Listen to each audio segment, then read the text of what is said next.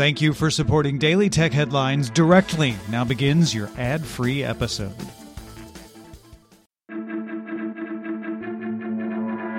These are the Daily Tech Headlines for Friday, December 13th, 2019.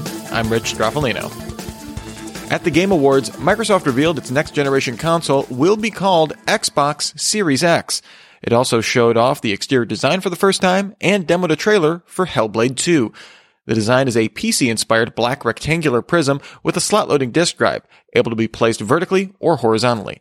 According to Xbox chief Phil Spencer, the Xbox Series X will offer four times the processing power of the Xbox One X and offer 12 teraflops of GPU performance, with support for 8K gaming, frame rates up to 120 frames per second in games, ray tracing, and variable refresh rates.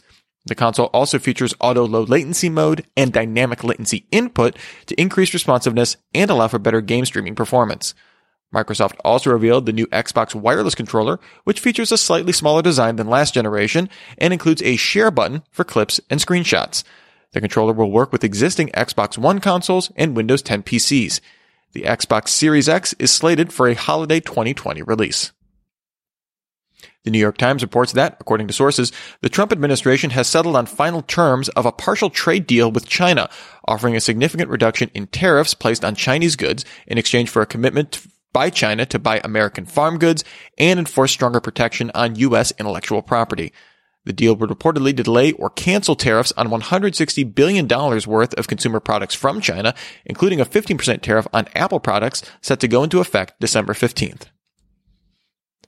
Facebook said it will not meet its goal of announcing members of its independent oversight board this year.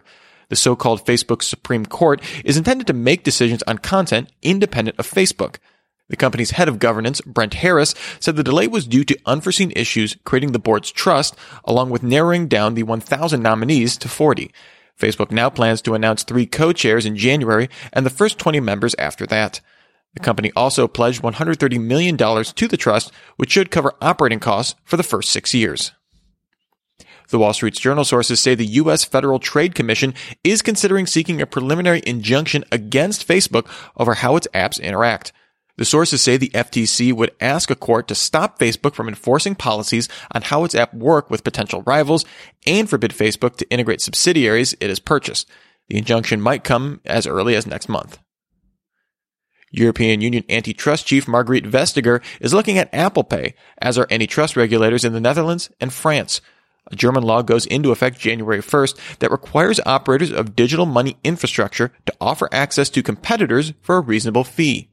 The iPhone's NFC chip may qualify as technical infrastructure. Banks want direct access to the chip, but Apple requires banks to go through Apple Pay. Apple says opening access to the NFC chip increases the risk of fraud and other security issues. Google announced two new features to its Messenger app. The first is spam detection, launched back in January in some countries, now coming to the US. This feature shows you a warning if it thinks a text is spam and lets you confirm if it is or not. You can then report any message as spam and block conversations. The second feature coming to messages is verified SMS. When sending messages to a verified business, you'll see its name and logo alongside a verification badge in your message thread.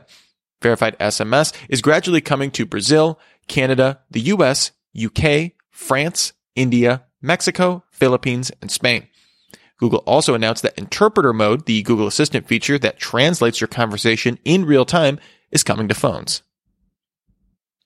The Wall Street Journal reports that PayPal is suing the U.S. Consumer Financial Protection Bureau, challenging regulations that went in place back in April that required digital wallets to guarantee the same consumer protections as prepaid credit cards. PayPal argues that digital wallets are fundamentally different than prepaid credit cards, and the regulation requires misleading and confusing disclosures that reference things like fees for balance inquiries at ATMs that just don't apply to PayPal. The ride hailing company Lyft announced the launch of a car rental service, starting service in the San Francisco Bay Area and Los Angeles, California.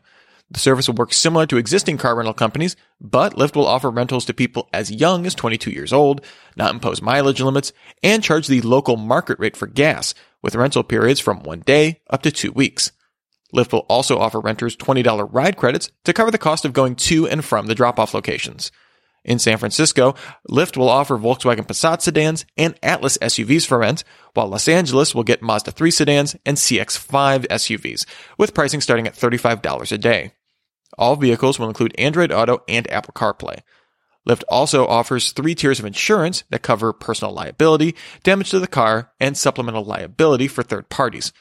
Lyft also said it is purchasing carbon offsets for all miles driven by renters. Bloomberg reports that YouTube gained more than 800,000 paid subscribers in India since launching in March and growing faster than Spotify and other domestic rivals, according to sources. YouTube offers YouTube Music Premium and YouTube Premium in India, with music growth driving the subscriber growth numbers. India is YouTube's largest market, with more than 265 million users. According to public filings, Apple acquired Spectral Edge, a UK company that uses machine learning to blend standard smartphone image sensors with infrared shots to improve picture quality and color accuracy. Spectral Edge has said that this can be implemented either in software or hardware. A purchase price could not be determined from the filings. And finally, Alphabet's self-driving car company Waymo gained its first presence in the UK with the acquisition of the Oxford artificial intelligence company Latent Logic. The company was founded in 2017 as a spinout from Oxford University and specializes in imitation learning or teaching machines by showing them human examples. Waymo plans to use the tech to help vehicles behavior prediction and planning, as well as a base to recruit more UK-based AI research talent. Waymo said it has no plans to launch self-driving taxi service in the UK. For more discussion of the tech news of the day, remember to subscribe to Daily Tech News Show at dailytechnewsshow.com. You can find show notes there and links to all these headlines there as well. Thanks for listening. We'll talk to you next time. And from all of us here at Daily Tech Headlines, remember, have a super sparkly day.